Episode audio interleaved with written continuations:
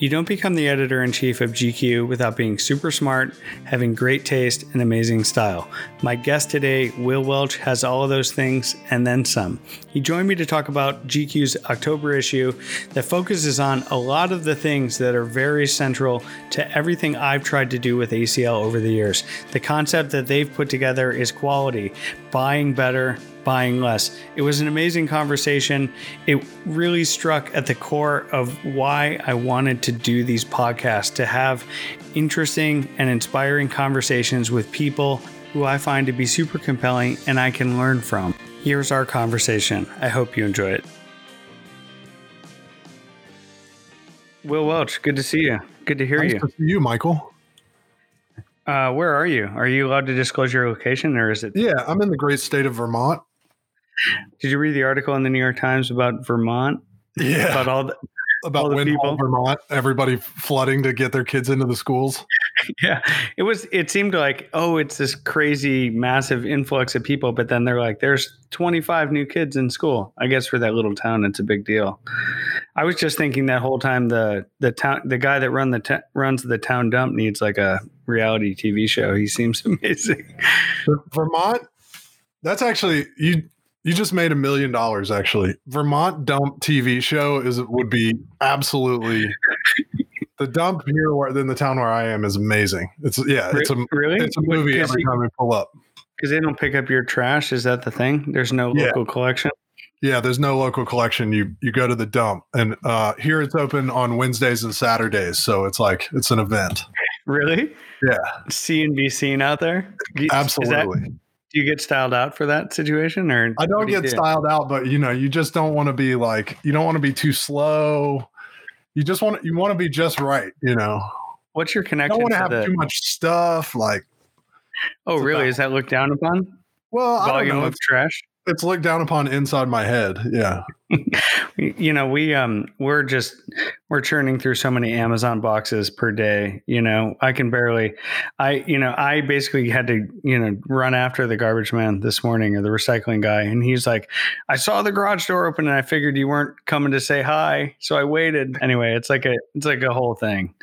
Um do you feel like your style has changed? Well, this isn't a formal interview. I mean thanks for you know taking the time to talk to me we can we Oh, can just have a you know I'm, i feel like I'm so, I'm so uh, I'm just so all in on the return of ACL and uh, with the new with the new tech with the new model with Substack all that stuff. I'm just I'm bought all the way in as you know. So um, Thank you. Thanks for, thanks for having me on.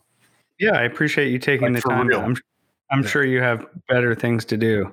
I actually Um, do not. Wait, so you know, I, I only I only reboot ACL around like a global pandemic, financial crisis. I mean, those are my moments. I live in Yeah. you know, I, I live for these these challenging times. I guess I don't know why. We need you during these times. Well, thanks. Um, wait, so do you feel like your style has changed? You know, pandemic wise, ever since you know you've been in Vermont, or I mean, what do you think the what's been the influence there in terms of your evolution? Because I feel like you you you know your style has changed. Yeah. Yeah. Uh, I guess it has full stop. And then, yeah, it's definitely changed more during this. Um, we came up here. We're actually moving back to Brooklyn next week, like fully. Um, but, but we came up here in March. Uh, you know, it was like that that day at the office where it was like everybody put your pencils down. You know, like at the SATs. Um, and we did that, and we came up here in March, figuring we'd be here for two weeks, and it's been six months. Wow. Uh, and so I started up here with two weeks worth of clothes. Um, and then, you know, now we've been here through, through three seasons. So, but going back to New York and like, first we had to go get summer clothes, like go get swimsuit and towels and shorts Mhm. and t-shirts and all that stuff. Um, and now it's turn, t- turning back, you know, it's getting cold again. So, Wait, I is, mean, it, is it stick season? I, I I only know that from the article in New York Times. stick Like, season. is, it, is that a thing? What is that? stick, se- stick season is like mud season. That's that's when um that's after the melt off. Like the only not completely beautiful season in this part of the world is mud season, stick season. How long Which does is- that last for? which is when all the snow melts and things are just muddy and brown and nothing has sprouted and it's just like yeah it's the melt off so that's like april you know it's like before spring Mhm. springs there's Mhm. five seasons here yeah Five Um, seasons. and Yeah, then that's like the in between. That's the shoulder season, right? Yeah. And right now it's like I think we're probably about a week out from peak leaf season. So it's going off right right now. It's completely psychedelic. Wow, cool. Yeah. So Um, it's but yeah, be. I'm moving back to Brooklyn. My style has changed. Yeah, just I guess more relaxed, you know. I haven't I I don't I have one suit here. Um and it's like a very loose, chill suit. I guess I've worn it a couple times just for fun. Mhm. Um, and but so yeah, no suits, no dress shirts, no dress shoes. Like I wear Sabahs every day. See my Sabahs. Nice. Um, and I'm not like wearing sweatpants, but I'm just dressing ve- like very relaxed. It's been kind of great and oversized, all Yeah. big, all big, everything. loose, just flowing, right? I feel like did the, I, you know, thinking about the quality issue, which we're going to talk about, um, but just thinking about your everyone's relationship with clothes, and and it makes me think: Did you when you go up to Vermont and you have two weeks worth of clothes, and you're sort of living out of a suitcase, and it's you know that's a doable thing. In your head, do you think like I don't need all this other stuff? I mean, was that an influence? Yeah, definitely. Um the yeah, I think that it's it's interesting. I mean, we, we can get into the quality issue thing, but that that actually started. I sent um an email to a bunch of the GQ staff from the January fashion shows, just being like, "This has to stop." There's just it was you know that was pre-COVID. It was really a reaction to like climate change and hype and disposability and overproduction. And actually what was happening what what what literally inspired it is i had walked out of a show um where i was sitting there and as all the models paraded out i was just like don't make any of this not a single stitch of this should be produced. Like it, it isn't distinguishing itself according to anything that matters. Like there's no distinct design vision. The quality uh, looks fine but not great. Like there's no this doesn't need to exist. It is not making an argument a compelling argument for itself. And you know you're at that moment where at a fashion show all the samples are parading out and they haven't actually produced all this stuff yet. It's And not was too late.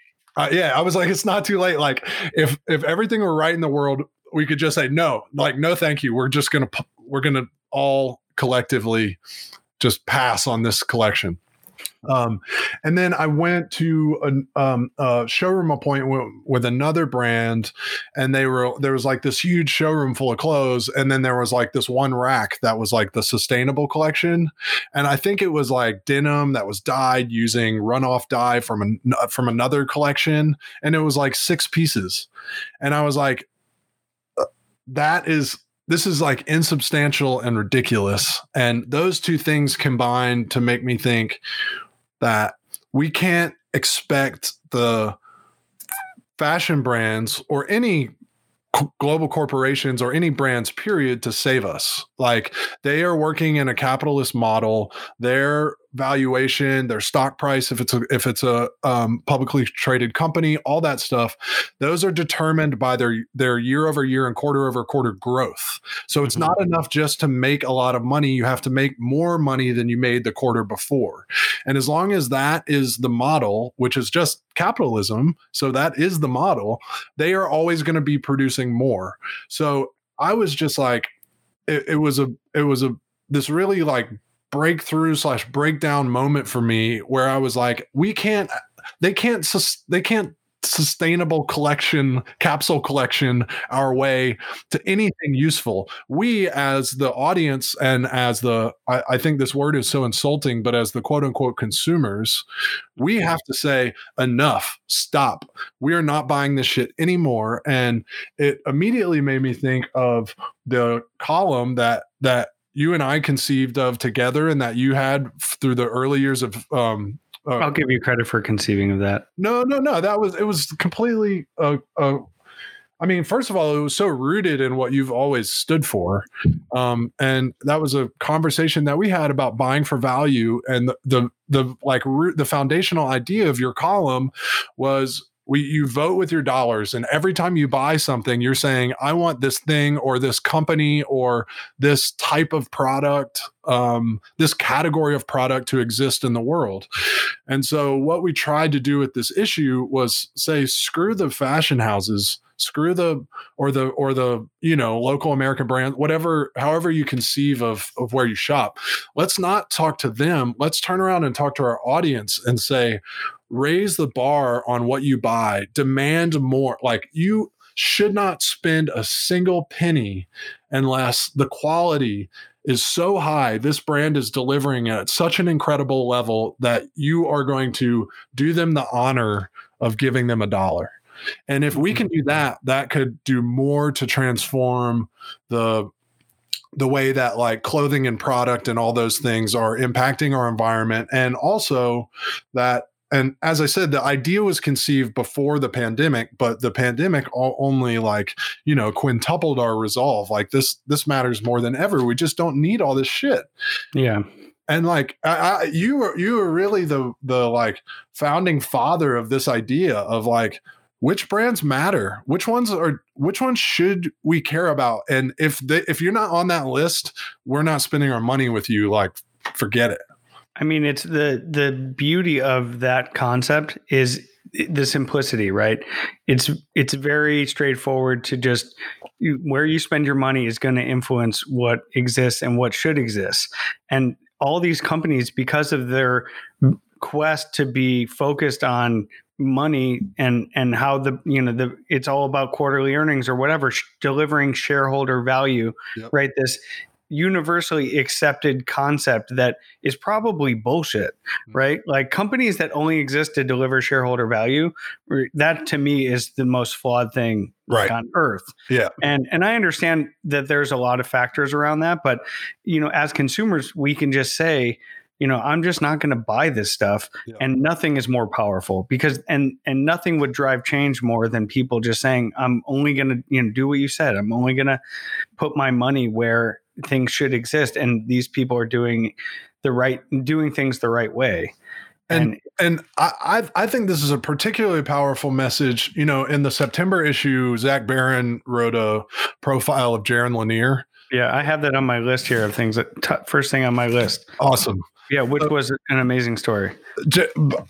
Uh, 10 arguments for deleting your social media account right now, which is a very short, I read it in one sitting, 130 page book by a Silicon Valley pioneer named Jaron Lanier, who um, he actually coined the term virtual reality in 1987. He's not a like new theorist guy. He's like an OG Silicon Valley insider. Um, but who kind of like refuses to buy into the bullshit and historically yeah he he wrote this book and it's all about how um it's part of this culture that we're increasingly understanding. For me, reading his book was like, oh, I can see when I go on social media now, I can see the matrix. I can see how the whole thing works. But to to put the details of that aside for a second and just focus, like we are we are finally coming to understand how now more than ever we are just a data set and we are nothing other than a series of past behavior online behaviors to be manipulated into the future Mm-hmm. That's all we are. And mm-hmm. so this you know, we're now several decades into being referred to as consumers and now we are like data serfs who whose every thought, action, purchase is being manipulated. And I'm just like, I I like I needed some I amidst that framework, I need something to believe in, which is like, oh yeah, ultimately it's my fucking money.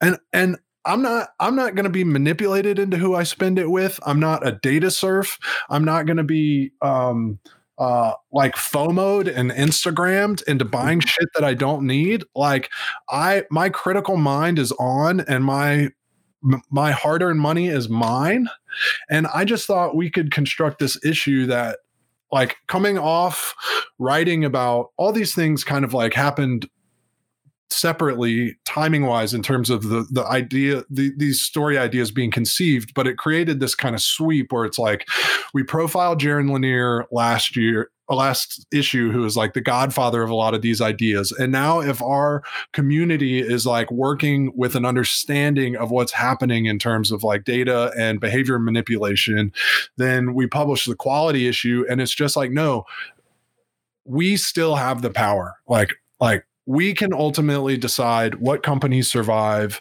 um, and which ones die if we really do as I've been talking about, which is just like raising the bar and doing what you've. I mean, you've been talking about this stuff since the mid aughts.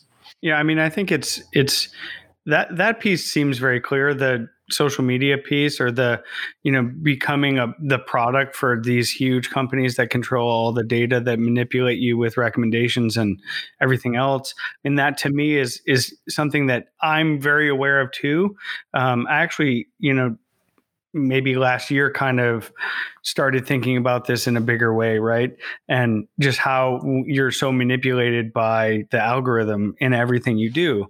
And it, you know, to me, I never realized until the pandemic that you stop when there's a disruption in the flow of your daily life and you have to stop and think about why things happened or what you were doing it's it's not even the why it's just the what it's like uh, every day i would buy something why you know right. what was that all about yeah. you know and and a lot of times it's like i need to feel something yeah. because i'm so busy and i'm running around and i never have any time to think or feel anything little um, there is a little like it's funny there's like a dopamine hit I think in a new way, I mean this this seems to echo what you're saying. I think in a new way during the pandemic, I have been able to like isolate when I was like hunting for a particular kind of I don't know if it's actually dopamine, but let's just say it's dopamine. Like, oh, I feel like buying something. I want that little like that that little ding of pleasure I get from buying it. And then that's separate from the feeling that you get when the package gets dropped off.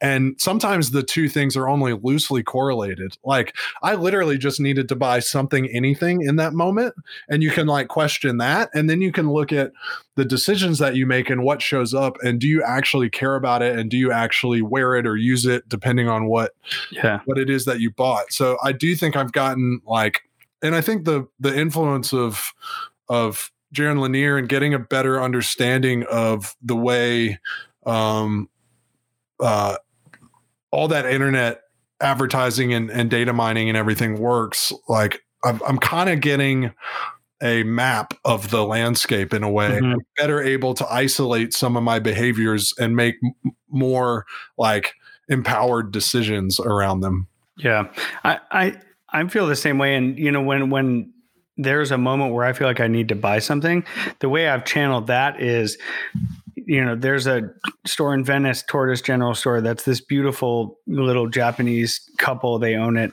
um, and it's like you know this great offline, non-digital sort of existence. And I think they're trying to figure out their e-commerce stuff. But yep.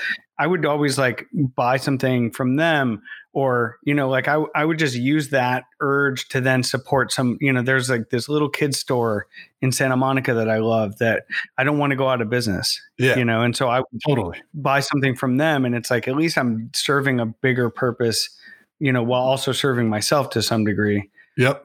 No, same, same for me. I've been buying stuff from um, Renee Holguin at RTH and and and LA, Sid Mashburn, you know, the usual suspects. Yeah. Um, Jan Jan Van Essche and, and Antwerp and just like um, thinking it, you know, it's not like a philanthropy, but it's just being super intentional, you know? Yeah, exactly. I, I mean, they only be 130 bucks or whatever on a pair of RTH pants. That's not going to like make or break Renee's pandemic, but it's 130 bucks channeled in the right direction Yeah, according exactly. to to this. I think very real structure that we've outlined. You know. Yeah. You know, I so one of the things I was thinking about is because we have a 3-year-old, we we read I read her a lot of children's books and the messaging the messaging in a lot of these children's books is so simple. And you know, today we we're reading a book about our feelings and it's interesting to just think about because I never think about my feelings Yeah. feelings are just responsive to anything that's happening like if i'm mad if i'm you know and and and that's yeah, where I, reactions. Yeah. Yeah, eh, because i think we need to as to function at a high level you need to start to automate things you know and that's why habits form right, Right. and hab- habits push you into a place where you're just doing things so you don't have to think about it. And i'm you know i had the bad habit of buying things when i didn't really need them because i'm not actually acknowledging my feelings right? Or what i'm what, what i'm going through or what my mind is doing you know? Now it's like how about i go for a walk and i think about my feelings and then i come back and i don't need any of that stuff Yeah. and it's not that totally way about random doesn't th- doesn't show up three days later that you don't have a place for. Yeah, exactly. I mean, that's the thing. I don't have a place for anything, you know, at this point. And that's even all of the other drivers of this, you know, the biggest thing is that I just I don't want more stuff. I don't, you know, I don't need anything else. Yeah, I mean the house in Vermont that we are in, we do not own. Um, and so when we leave here to go back to Brooklyn this week, this coming weekend, we are like wedging back into a very small Brooklyn apartment. And um, yeah, luckily I've, I've And you guys were manageable. I've, my acquisitions have been pretty damn low for six months or whatever it's been. So What about what about the concept of people? And we talked about this because of you know my other job, um, just like getting sent stuff, you know, and just when I go through my closet, I'm like a lot of the stuff I have is stuff that was given to me that I really don't want, you know. It's like a bad system. there was a moment um here where um I had just said I'm not receiving any anything from any brands during all this. Um because I don't want it and I don't need it and I don't think anyway, that I, that that was just what I had determined. And then there were um um all of this is kind of like going through my assistant, you know, they were like, if somebody is being really pushy, let me know. Cause I'm not trying to like offend any, you know, brand that we have a long standing relationship with, but I just don't think it's appropriate with everything that's going on to be like doing a bunch of promotional mailings right now. Mhm. So there was one brand that I won't name that was being really pushy with my assistant. And um, I ultimately said, okay, fine, give them the address and for this one mailing only. And what came was like some breakfast goods to like watch a fashion show. And it was in this big wood box and it was overnighted.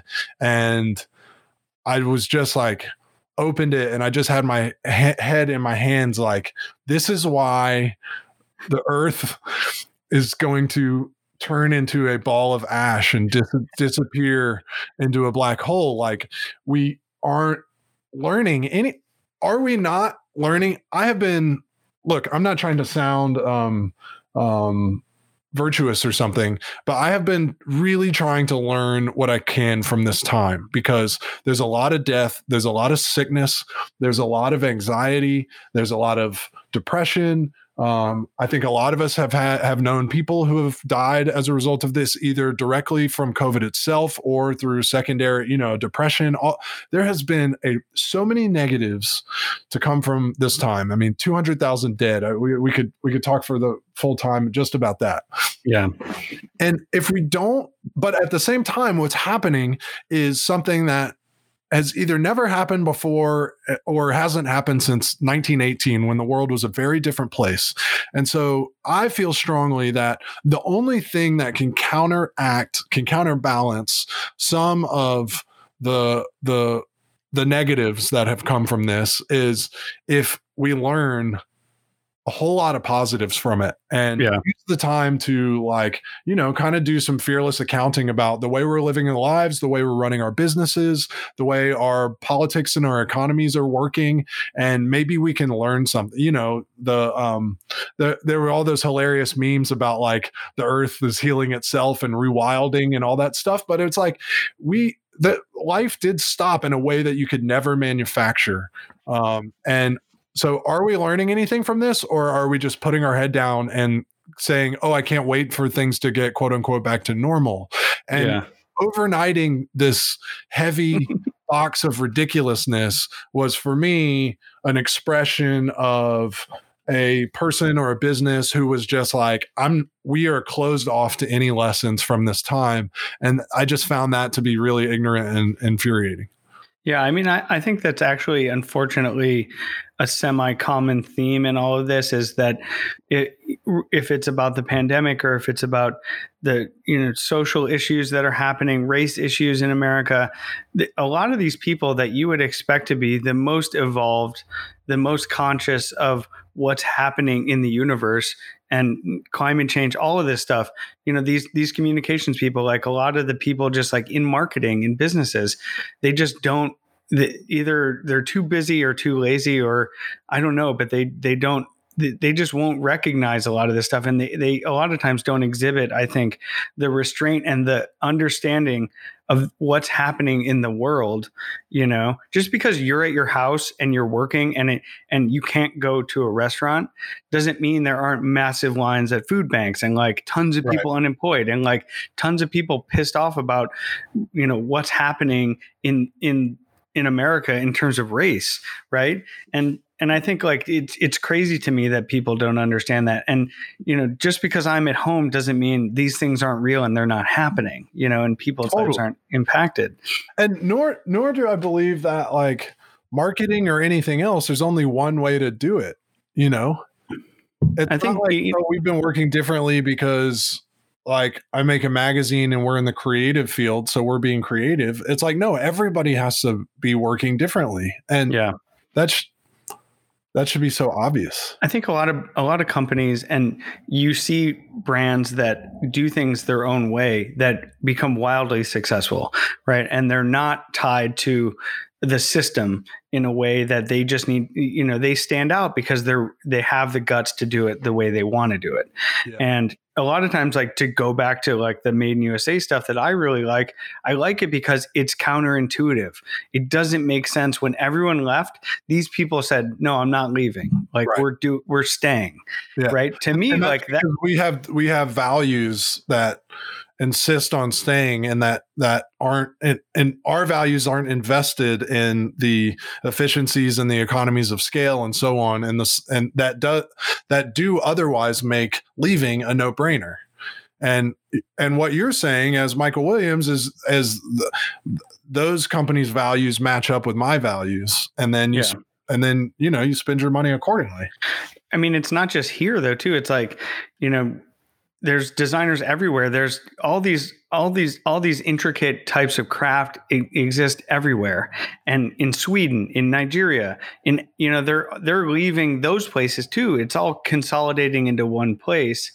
And you know, just, the saddest thing for me is like to, not to like make this all doom and gloom. And I think there's actually there's a lot of silver linings, and I think we should talk about that. definitely Um, but when I travel and everything's exactly the same, and I know every brand and I every coffee shop, like it, like Joe and the Juice or whatever, it's like not to pick on them, but like when you go to a very far away place to see the exact same stuff, that's just the saddest thing to me.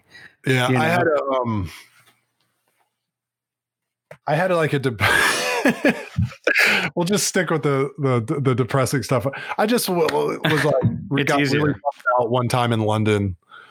Walking around, I was like, "Oh, this." It's like it's either global brands that have all the same stuff, or there was a bunch of stuff at that time. This was a few years ago on the east end of London that really felt like um, and this was like a, a- a particular moment where it really felt like knockoff Brooklyn.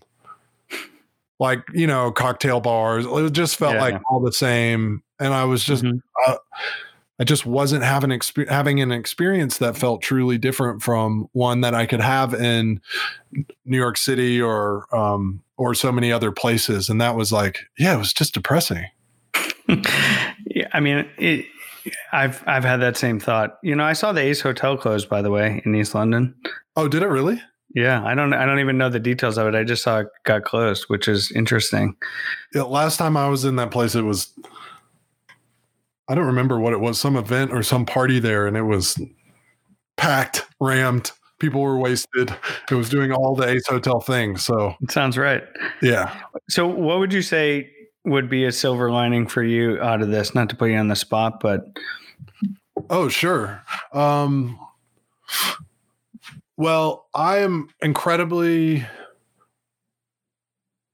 a couple things. The the first one I'll say is like very much a, a GQ thing. I think that when basically what happened was once we all went home, um, we had to figure out how to make the June issue of GQ. That was the first one made entirely mm-hmm. in quarantine, and we had to figure out how to make it with with all the conditions by which we usually make a magazine changed. So it felt a little bit until we figured it out anyway, like making an issue with your feet tied together and your hands tied behind your back. Mm-hmm. And I mm-hmm. remember telling the team, I was like, if we can figure out how to do this successfully and have the issue that comes out feel like only we could have made it and only during these circumstances that means that we have like truly metabolized and embodied the gq project all the way down to our core because if all the conditions by which you make something have changed but the expression itself itself in some essential way still feels like um, an expression of like the core values that we represent, then that mm-hmm. just means that you really you really know what you're doing and you mean it. And um, the the June issue of GQ was made like in very in a way that we never would have made anything if it weren't for these conditions and it just felt like only we would have made it so that was a very proud moment for us yeah, that's cool. I think looking looking at June onward, it feels to me that you guys seem energized in what you're doing and with purpose. And the and I feel like the magazine is different June onward. Um, and and it, it just the perspective on it it seems a little bit bolder right? More confident in not that you weren't before. Yeah. I, I think it, it just feels like a true true expression of what you guys are really what you guys really care about. Yeah. And i i can see it. And i'm fairly close to a lot of the guys and, and a lot of the people there. Yeah. um so i think it's interesting though but it, to me it's like gq's was became more concentrated right be, because of this which yeah. is counterintuitive right yeah it is but i'm like i'm i'm I agree with you, but I'm also just like get goosebumps hearing you say it because I like I, I care what you think and and you know the difference. And so to not just feel that it's happening that way, but for you to have seen it is just really encouraging. And I do think like that, you know, no matter what happens with the conditions and circumstances by which we like do our thing um, in the coming year and a half or whatever, I do think we have like more confidence than ever and are bolder than ever in the way we're doing things. Um, so that was like a pure GQ silver lining, a broader like the culture of work and then what it means for me personally. I'm really excited about like the way that the pandemic just like kicked the training wheels off or accelerated the whole rem- remote work possibility. Mm-hmm. Um, and I am thinking about all the ways, both as um, the leader of a staff and as uh, an employee myself, that we can incorporate remote work into what we do and, and what it could mean for all of our like quality of life and so on. And so I'm not like rushing to get back to the office. I'm excited to really break open the possibilities of like what it could mean to work as a team and how we can leverage the technology and, um, you know, how like some, you know, very modest journalism salaries could go farther for people in this environment. And so many, there are just so many things that I think we, um, It just Where's- such an accelerant. Where's the decision making for that though? I mean, is that like you you prove to the leadership of the company, right, that this can happen and you guys are producing uh, as good product, right? Or better quality Yeah. product, you know, with with remote work deployed completely and then they say, "Will, you make a decision or I mean, I feel like part of it there there has to be some degree of if there's things happening in New York or in Paris or wherever, you know, to be successful to some degree, like people have to be there, right, to see that stuff.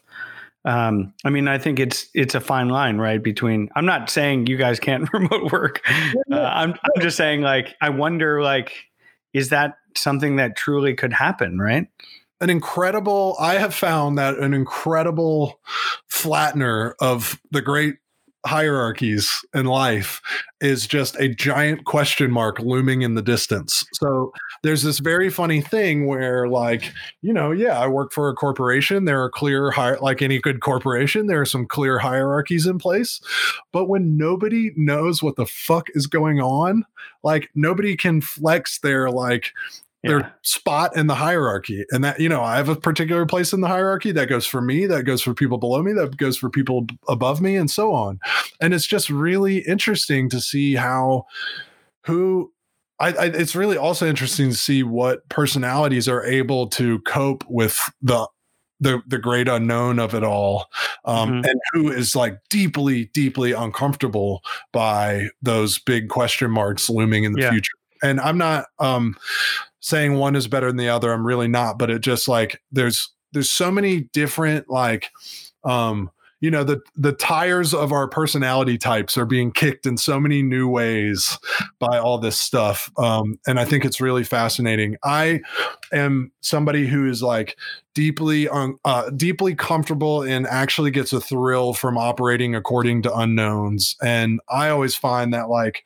um because of that flat you know hierarchical flattening effect that that like the fact that you know there could we could be dealing with this for anywhere from six months to two and a half years or something like that um, as like a direct threat Yeah. and, and the, the possibilities of the ongoing yo-yo effect and, and all of that um, for me it just means well there's like a greater element of choose your own adventure than I, you know, we've I've been working at, Condé Nast, for instance, since 2007, and I've never felt anything like this. So Yeah, it's interesting. I mean, I, I think my personal perspective is that we're not there's not going to be the magic bullet vaccine moment where it's like the war is over. Yeah. Right. Where it's like everyone everyone then says, okay, like on Monday we're all going to be back in the office. yeah, Like to me, this is going to be be beamed into us remotely, you know, yeah, exactly. over Zoom. Re- remove the plug um, Yeah. from Zoom. But it's going to be this protracted, played out thing where maybe things will progressively be normalize, and you know, and that alone, I think, is just going to force the hand of like no one's going to be able to say. All right, everyone's back to work in the office and let's get back to normal. You know, so I, I think like the normal is just not going to be normal when we get to it. For me personally, I think one of the issues with New York was people people in New York that were kind of there suffering or enjoying it, however they want to frame that in their heads. Enjoying the suffering. Yeah. Yeah, exactly. Or justifying the suffering. Yeah. Um, always kind of made me feel strange about not living in New York. and there was like a lot of pressure to be in New York. Yeah. And now I don't have any pressure to be in New York and I can kind of show everyone like I don't need to, Yeah. you know, I can do this w- without having to, you know, be there. Not that I don't like being there. It's just, Yeah, no, there's like a um there is a um martyr like a martyr complex in New York. And it's like, what? You're not a martyr with us? You're not like a glutton for this very peculiar kind of punishment? Oh, you're just gonna go out there where everything's easy. Like, yeah. oh, yeah, you're that kind of person. I get it. But yeah. it ain't easy in LA, man. The numbers have been really bad. The the the the fire apocalypse is on. Like, you know. Yeah. We, so we moved in 2016 and we live in one of the canyons and we evacuated three out of five years Unbelievable. fires. Unbelievable. Yeah, it's like now we're like conditioned to be afraid of helicopters, right? Yeah. Like you hear helicopters and you think like, is there a fire? You know, it's crazy. You know, and it's it's not like we haven't been in it's not like we're in Sonoma County and there's like we had to jump in our pool to avoid, you know, fire sweeping through. But it's still like just the idea that it could happen in the middle of the night. Like, Yeah, one of my friends called me and was like, "Do you know what's going on?" Sorry, I don't mean to overtalk you there, but he's like, "Do you know what's going on? Like, there's a huge fire. I just want to make sure." And um, I got that as like a voicemail, and I'm like, "Why is this guy calling me at three in the morning?" And then I'm like, "Oh shit, there's a fire. We need to leave." Wow. You know, so it's it's. But I'm not saying like LA is like its own beast, and Did you get did you get that as a voicemail like a an old fashioned voicemail? Well, because I think my phone was on Do Not Disturb. Right. what I learned in that is like you have to add all the people that kind of your friends that live near you, that your neighbor to the Fire you know yeah exactly to the favorites so they can get through. But yeah, I got that as like a weird and and it's funny because I sent them like a a like a restaurant gift card after that and was like you know true friends will call when there's a fire, not just to whatever. And then true Um, friends get put on the the you can plow through the do not disturb list. Yeah, exactly. Okay, as, Um, as an LA person, do you use the um I I have I guess uh, really starting in the pandemic, I've gotten really into while I'm driving, I will send people um the textable voice memos mhm. and I'm like this is just one more reason. I don't know. I personally have had no voicemail old school voicemail on my cell phone for like 6 or 7 years or something, but it's like the anyway, the textable voice memo. What do you Yeah. call those? Those are like Yeah, voice memo. way to communicate. Yeah, those are great. People, people. I think now it's easier because we're so used to like all my meetings now are mostly video meetings, Yep. and it's that sort of barrier has been thrown down to. It's not just the conference call anymore. So I think like we're a little bit more intimate with our some of our messaging and technology at this point, and that's like pretty accepted.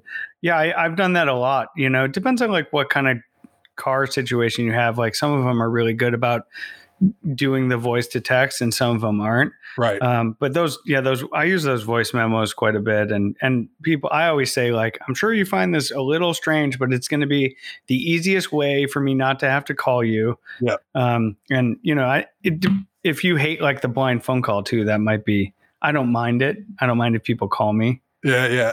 Out of the blue. yeah just you know we don't have to schedule the phone call i don't like scheduling phone calls Right, right, right. you know So if if you and I haven't talked in two and a half months, I don't have to text you before I call you. No, just call me. All right. You know. Um, so let's talk about just one more thing before we, you know, we we don't want to. I don't want to take up too much too much of your time, but um, how did? How, so let's just. I want to talk about the fifty brands that you included. Yeah. In the because that feature is really amazing, and if you haven't seen it, it's the in the October issue, the quality issue. Yeah. It's the quality list, which is like Quality, a page feature or, you know, it's online on gq.com within the quality issue. Yeah. And it's interesting. So the staff is you're in there. There's some staff modeling. Yeah, yeah, yeah. We did it. The our first Was that because it was hard to do photo shoots or because it was fun? To, like, what was the thought process there? Uh, both. It was our first shoot. Um, actually, it happened. Um, two indoor outdoor studios next to each other. We were doing the Jonathan Majors cover shoot with Shaniqua Jarvis and Mobolaji styling in one with like big outdoor space. Um, because this was our first shoot. I was going to say after, but during the pandemic, where there was like protocol in place, New York's numbers were in a good enough place. We were finally understood how the you know how the virus is transmitted and could like create a protocol that felt satisfactory. So um uh yeah we just shot well the i guess the re- the real reason we did it is because this list was like endlessly argued over among all the members of staff who really care about fashion and style which is a bunch of us. And then we thought like you know it's a really powerful thing to practice what you preach.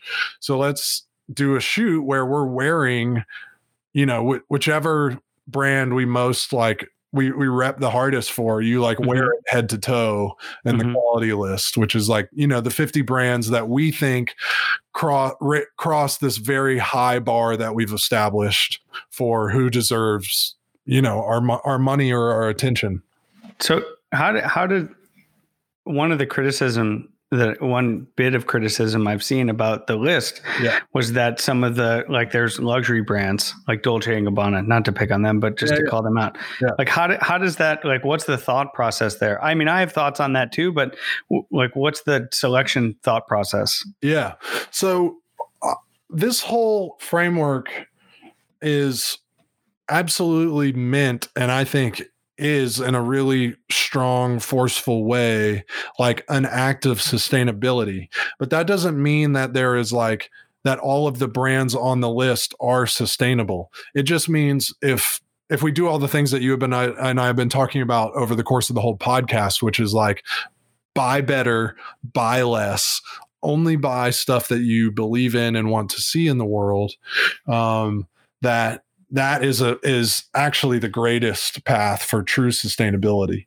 And so not every brand or fashion house on the list is a like sustainable brand but we were really clear that so basically there are several um, measures of quality that we establish Mhm. and one of them is design vision one of them is craftsmanship tailoring um, uh, brand ethos. So you know there are all these different ways to measure because kind of what we're saying is like one of the strongest um, elements of a, of a of a brand kind of like crossing this high bar is singularity of de- design vision. So let's say Mhm. they've never like focused on sustainability and, and or like green production in any real way.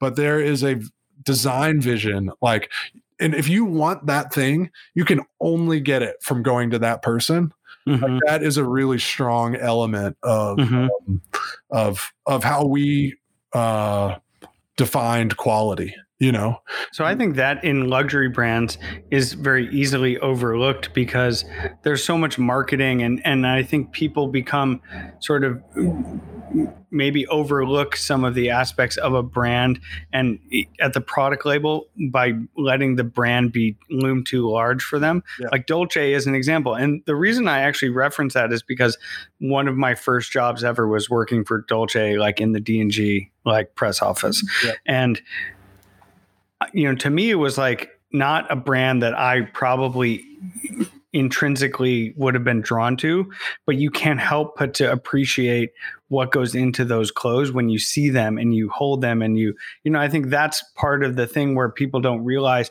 they just hear Dolce and Gabbana they think a runway show and a fragrance campaign. And that's, you know, it's, they don't really understand that they're like these two guys have had this vision for so long and the brand became, you know so big i think it it maybe takes away from people understanding some aspects of what it is. Yeah and for for dolce and gabbana to just continue with your example we very we very specifically focused on the suiting and the way that that tailor that's a the dolce and gabbana like the trademark dolce and gabbana silhouette is very specific and very strong. And basically if that's what you want you're not going to do any better than getting it from them. Yeah yeah. And from a like ready to wear suit versus like a custom yeah. you know? Um and and you know like virgil and louis vuitton are on there. I understand that that could be controversial but i think he does something very specific. Um and if that if that if if what he's doing is what checks all those boxes for you and and and what really matters and you're not like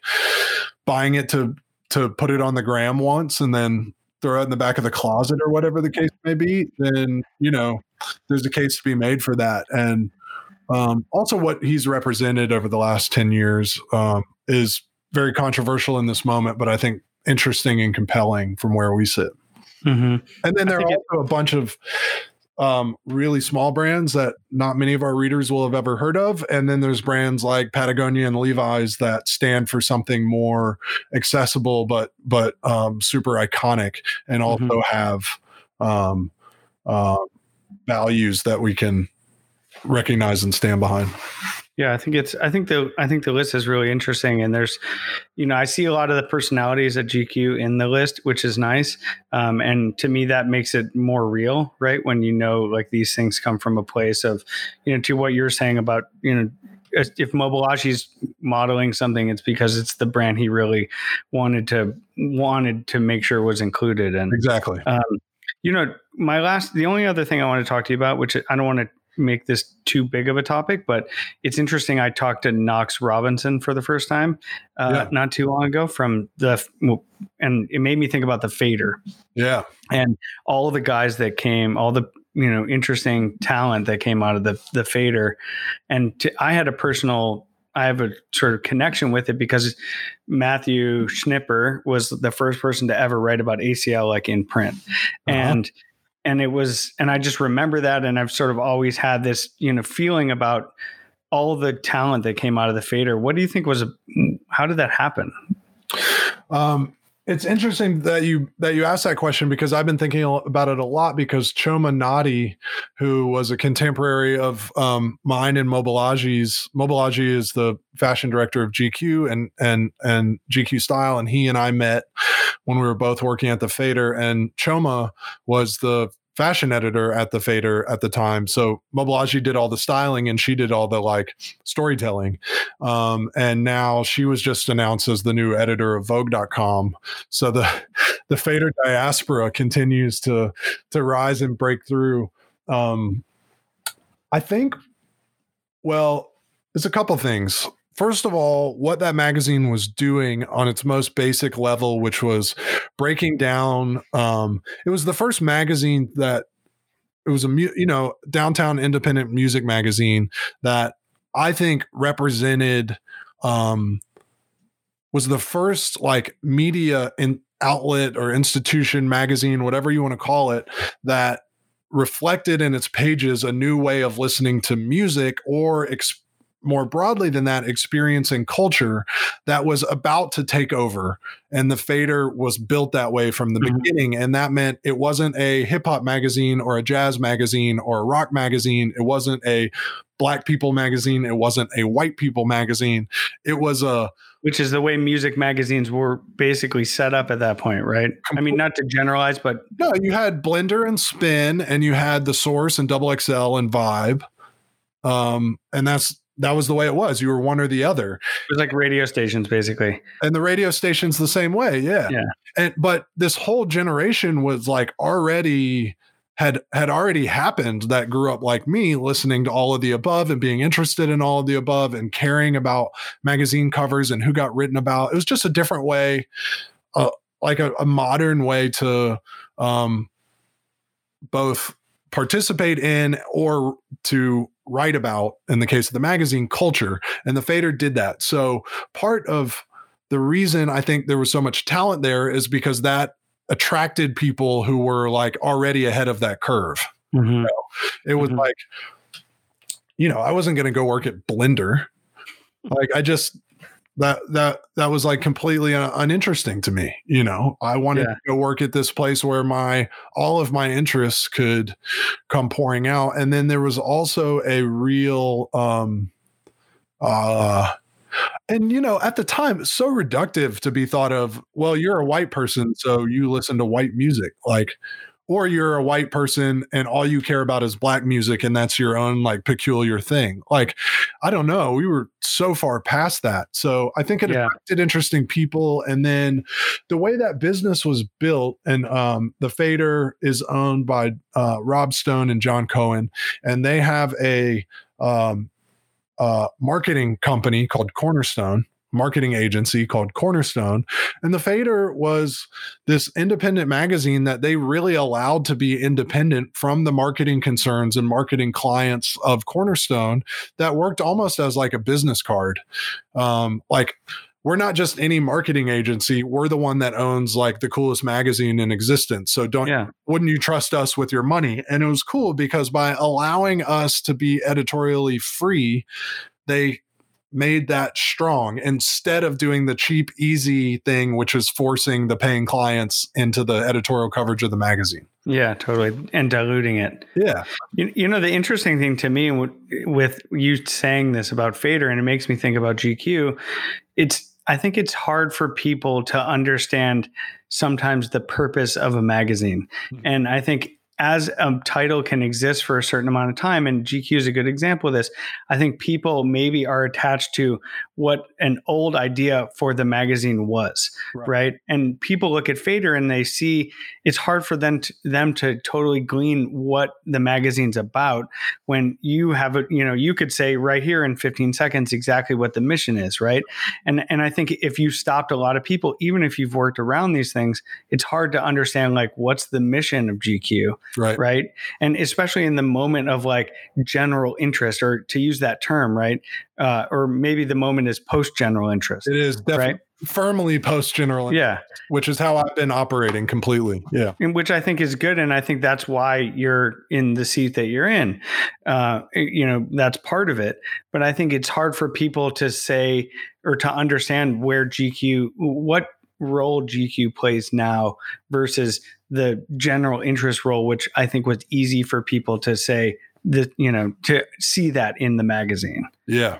It's a big question, I guess. No, no. I, I mean, that that question is at the heart of what I set out to do when I became the editor in chief on January 2nd, 2019. Was like take it from being um, a general interest magazine at a moment where I thought the power of general interest was completely gone. Like the internet mm-hmm. does not the uh, outside. I mean, the world. The world is there's no such thing as general interest in the universe. The way the way we get media now. The right. The, the only things that you could. It's interesting. Like, what's general interest now is like a platform, which doesn't itself, which doesn't create content itself, right? Like we all, there was a time where we all read the big mainstream things. Now we're all on Instagram or Substack or whatever the case may be, but then it's all subcultures of content on there. Mm-hmm. So I really felt like this this era of Condé, you know, there was an era where Condé Nast magazines ruled the earth. They had all gone from like GQ had gone from being a fashion magazine that was really a niche thing for like you imagine in the 60s and 70s men who really cared about cutting edge fashion. That's a niche concern. Mm-hmm. And then through the 80s, 90s, and aughts, um, it had become this big general interest title, like huge fat magazine, tons of stories covering everything from pop culture, politics. Sure, there were fashion pages pages, but there was so much else in there. And there was nothing that the American man cared about that GQ didn't touch. Can yeah. you imagine now, like me trying to tell you that GQ is for all American men? Yeah, there's it's there's that's a non-starter, right? Like, I, you know, if if I were if if you were considering advertising and continuously, you know, ACL, uh, am I going to buy a page in GQ? And I was like, you should buy a page in GQ because GQ speaks to all American men. I mean, look at the environment that we're in. Yeah. So what I did is I was like, we just want to go back to doing, you know, so much a part of what GQ has always stood for is yes, the flagship of men's fashion in America, but especially with like a progressive kind of cutting edge um, tinge to it or mm-hmm. perspective. Mm-hmm. And so we really sought to reclaim that. And then the other thing that I think is so fundamental to good magazines is just they're an active community, right? Mm-hmm.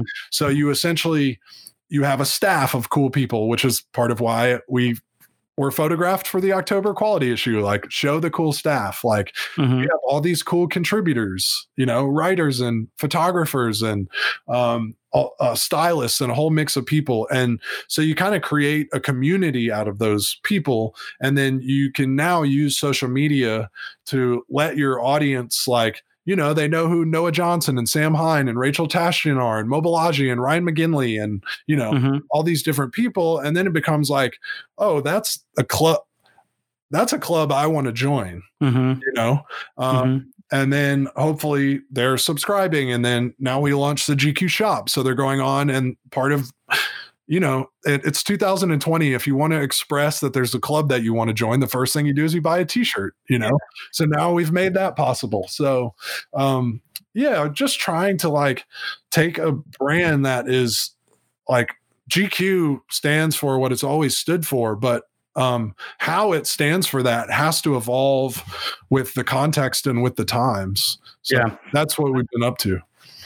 I just want to continue to see you guys do what you think is right, and you know let let those decisions, you know, let the things that truly inspire, like the cool club of interesting people that you and smart minds that you you've got working with you, and continue to do the things that feel maybe outside and but feel true to what you want to do. Yeah. right? To me it's like that's the biggest thing. It's like i don't want to i don't want to feel manipulated by you know the the universe when like everything i do is manipulated by the universe Yeah. right? Or by algorithms or whatever. Like i want you guys to tell me like what you feel like is cool and and like the, i want that human sort of curation or whatever you know? Yeah. to me like that's the powerful stuff you know and I mean it's it's the it's the same for ACL, right? It was always you and your interest driving it, and that's why people like me cared about it, you know, because it was like uh, there's authority there, not because it's a brand that's 60 years old, but because it like comes from your heart and your gut, and uh, we know that you care, so we care through you, you know. Yeah, yeah. I think it's it's it's it's been fun to do, and uh, and it works when I care. You know, I think that there was a moment in fashion where I just couldn't. I don't know. Maybe that's why I only thrive during the dark moments. But it, it didn't. It seemed like so frivolous, you know, that I didn't. I had a hard time conveying. I think I'm bad at bull. I'm a good bullshitter, but I'm bad at bullshitting through through that channel. Yeah. And um, No, it was dormant through a period where you didn't really feel like you had anything to say. Yeah i mean i just i stepped back it was it was that was actually good for me you know the the one thing i took out of your editor's letter that i will say just on a closing note Yeah. um, you mentioned getting fits off for instagram Yeah. right like as like a big motivator and you know i think that was actually like something very powerful that a lot of people maybe didn't want to acknowledge just that how much we have just sort of become lazy and just been like i'm gonna my whole existence is just gonna be for this square photo and that's it you know? And i think that you got you just even saying that i think is a pretty big thing because i think it's it was i don't think hard for you to acknowledge but i think that it's an impactful thing to hear from a voice like yours. And and i hope you know i hope people wake up to that. Yeah, I think the um increasingly we're all increasingly aware of the like energetic deadness of that as like a pursuit, you know. And there, there's like there's a real hollow, hollowness. There will forever be a hollow if all you're getting from something is likes and um, surface affirmation. That is a hollow pursuit, and um, we shouldn't be dumping resources into hollow pursuits because Yeah. there's too much at stake right now, you know? yeah it's And- true And um, one thing I wanted to say quickly about that relates to the times when you felt really inspired to invest in ACL and times where it was a little bit more dormant is I think partially you've been and and this is because I think you're even if it was happening on like an instinctual gut level you're a very like modern forward thinking person is you were all it was also dormant at a time where there wasn't an obvious platform for it to thrive. Yeah. You were blogging your face off when blogging was a very powerful platform and a really sturdy place to stand and be heard. Yeah. and at a, at a time where there was a um, we were in like a between moment for essentially like um, you know like an independent minded publisher like or, or a one man publisher. Mhm. there was like a dead period for that those kinds of voices. And in fact it was only it was really happening just through instagram and and twitter which you can't do it you can't use in the same way because they, they were never intended for that. And then when this substack thing came into existence um i think that's related to like what brought you back is like oh you had a platform that actually aligned with the types of stories that you're interested in telling in addition to what was happening in terms of like themes that you like to talk about. You know when at, at a certain point i realized that i wasn't in control of what i was doing because all the traffic was being controlled by social media. Yeah. and and i didn't either didn't have an answer couldn't cope with it couldn't didn't want to play the game that it required. And i think that and to your you know i think what you're saying is true and that was a big part of it. And I just felt like everyone's behavior got changed because of social media and, and I, I don't want to damn social media whatever i you know i use it and enjoy it yeah. as much as anyone else right yeah. um, but i think you know, when everything changed i just was like look i, I don't want to play this game the way that the, the rules have changed and i don't want to play anymore and i kind of took my ball and went home yeah. and then when when I realized the intimacy of Substack and just doing a newsletter and Substack, you know, it's venture backed. I'm sure there's like it's it's probably got as questionable of a future as anything else, right? But I knew with blogging and I know it with newsletters that the ground can move under your feet whether you like it or not. Yeah. And sometimes it happens. Uh, and sometimes it happens and and you're just going to you, you know you're not always in control. And to me that was a scary thing where i don't want to invest my career into something that an algorithm can erode. And then i'm you know i have to then move because of them. So it's an interesting i think the newsletter bit is encouraging for just for independent voices right? And not just for me but like for all these people yeah it's that, been incredible. And and i hope that um I, I, just I just hope that it continues to serve those independent voices and and that the the money doesn't move through it in a way that that becomes problematic. I mean, one thing that like it's it's it's probably boring, but but I'll just say quickly like an absolutely like huge part of my job that wasn't hasn't traditionally been there for like a content ass editor in chief is we're just constantly thinking about how GQ is expressed across all these different platforms that have all these different rules that revenue moves through in totally different ways. And we also have to make sure because, um, you know throughout your time doing doing acl you also had like essentially a day job like yeah. GQ is GQ's day job. So we have to be diversified uh, across all those platforms because when they do when the when the way the money moves and the audience moves does inevitably change we have to like adjust all of our dials accordingly and so it's it's kind of like a not I mean, maybe to to you it's obvious, but to most people, you know, they think about like who are you going to put on the next cover or whatever, which I love thinking about that as well. But what I actually spend so much time working on is who are we and where are we and how are we across all these platforms? Yeah. How are we moving audience and money through it? And uh, yeah, that, and, and, that's and, been a learning experience, which has been so fun because I've made a lot of magazine issues at this point in my career. so it's a good challenge for you, right? Yeah, no, it's learning. Yeah. And, and I, you know, that's interesting because, you know, there's a lot more to it than just, and that's, I think, a lot of criticism that people can, can put towards things is not always seeing the whole picture of what something is and say like why can't this be better?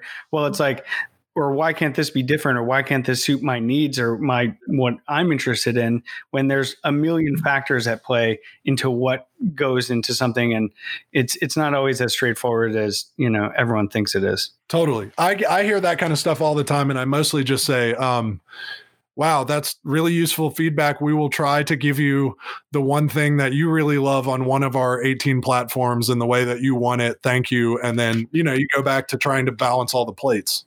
I think it's like the subscription, the rise of subscription and in from Netflix, Substack, GQ, however, New York Times, however you want to look at that.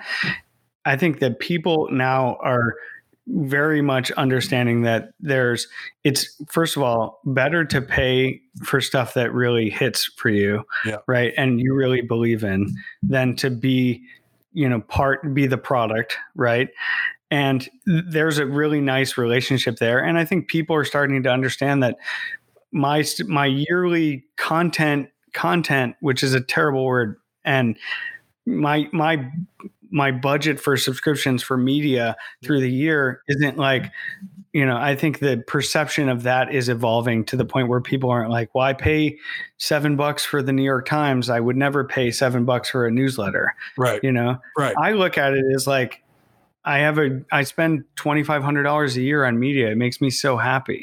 Yeah. you, you know? Or like you know what you can never get from the new york times is a voice like this one You know, here, Yeah, take exactly. seven bucks. Like they're that's never going to happen through that like old school channel. You know, Yeah, yeah. It's it's. as I think it, as the New York Times has become. Yeah, Yeah, I mean, I think it's you know, I I think that it's nice that we're sort of living through this evolution of media too, and I think that with the pandemic, a lot of the things that are happening now, it's going to be we're going to look at we're going to have a lot more good voices. We're going to have a lot of renewed perspectives on what all these properties are, and I think this is going to end up being a you know a positive going forward. So, well, at least I hope.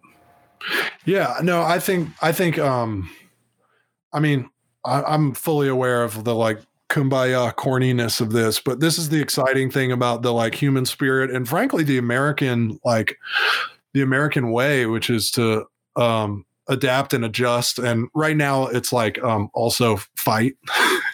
a lot of fighting happening. or just or just vote you know Yeah. it, it doesn't it's not all that complicated really you know with brands or with politics it's you don't have to read everything every day you just have to vote you know Yeah, but I do think that there's like so much there is so much good stuff happening right now, exciting stuff, voices and people who are taking the like stoppage and this um the historical weirdness and they are like learning from it and applying those learnings, you know. Mhm. And those are the people that I'm excited about and interested in and frankly, tr- you know, just trying to be one and trying to Mhm.